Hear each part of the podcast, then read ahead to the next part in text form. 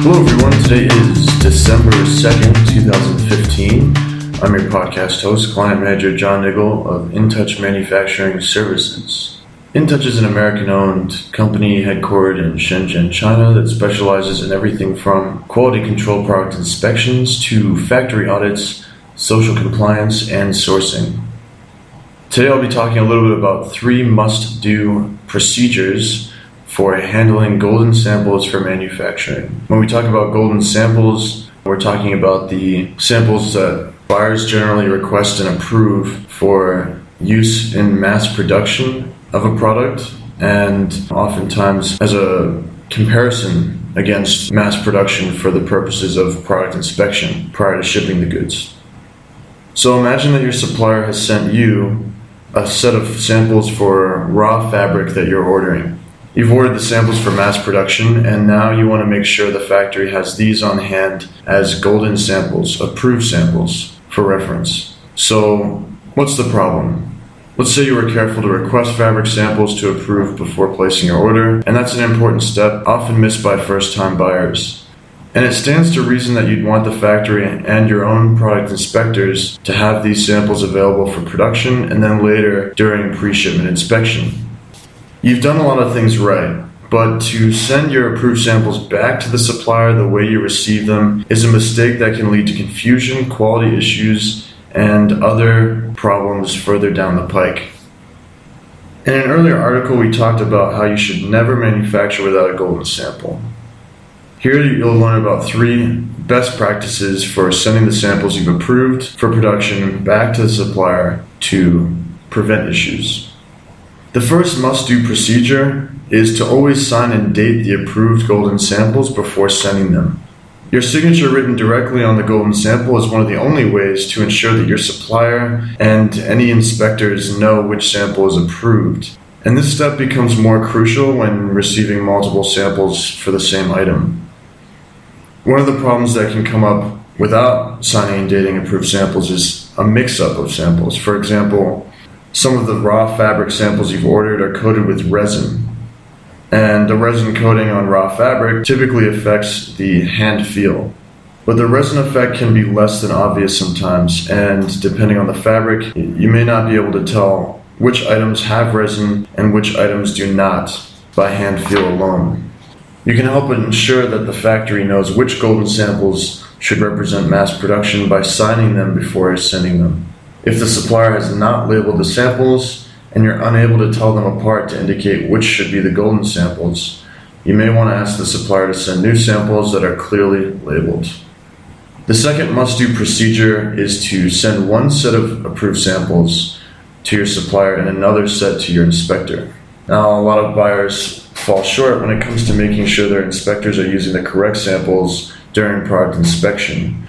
Sure, you can approve a set of product samples and send them to your supplier. You can ask your supplier to make sure the factory keeps them on site and makes them available to your inspectors. But sending samples to your supplier alone can lead to a couple of issues, and the first is lost samples. Approved samples can and do get lost in the factory among tens or hundreds of other samples for other buyers. Your samples might not even arrive at the factory manufacturing your goods if sent to a supplier working with more than one factory. The supplier could mistakenly send your samples to the wrong factory or not send them at all. Another issue that can crop up is incorrect samples used during inspection. When it comes to product inspection, you want your inspectors to have the correct golden samples available to them at the factory. But if your samples are sent only to the supplier, you place the burden of responsibility on the supplier to make these samples available. And that's a big problem, because your supplier, mistakenly or deliberately, might provide inspectors with the wrong samples. Remember that red item of fabric that's seen a few revisions since the first sample you approved last year? That outdated sample could be the one the supplier provides to the inspectors as the basis for comparison. Along with signing and dating, it's best to send two identical sets of approved samples, one to your supplier and another separate set to your inspectors. This ensures product inspection is carried out using the samples you approved, and it also places the responsibility of using up-to-date inspection criteria on the inspector, who is generally less biased than the supplier. The third must-do procedure is to properly seal golden samples before sending them to your supplier.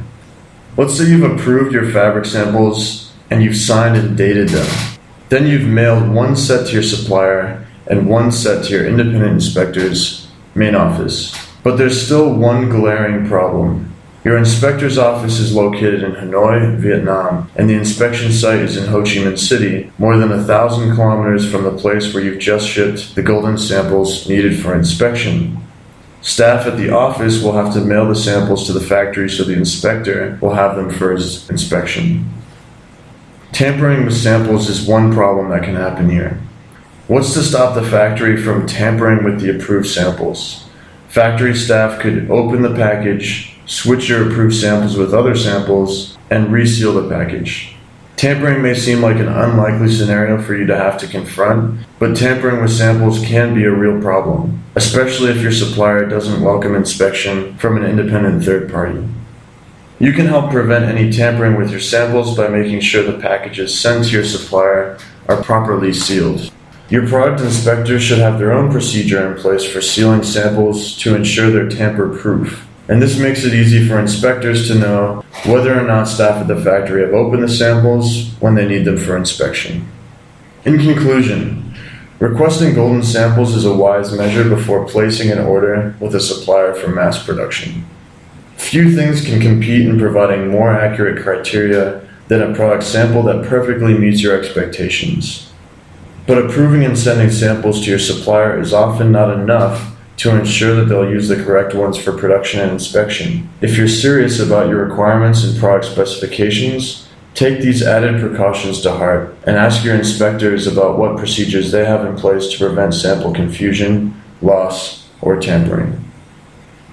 I'd like to thank our listeners for tuning in to today's broadcast, and also to remind you guys to check out our Facebook page, LinkedIn page, and our Twitter, where we post industry advice and tips for importers of goods manufactured in Asia.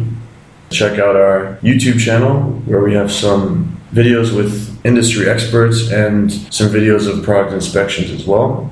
And finally, if you'd like to get in touch with us directly, you can drop us a line on our company website, that is www.intouchquality.com. Thank you.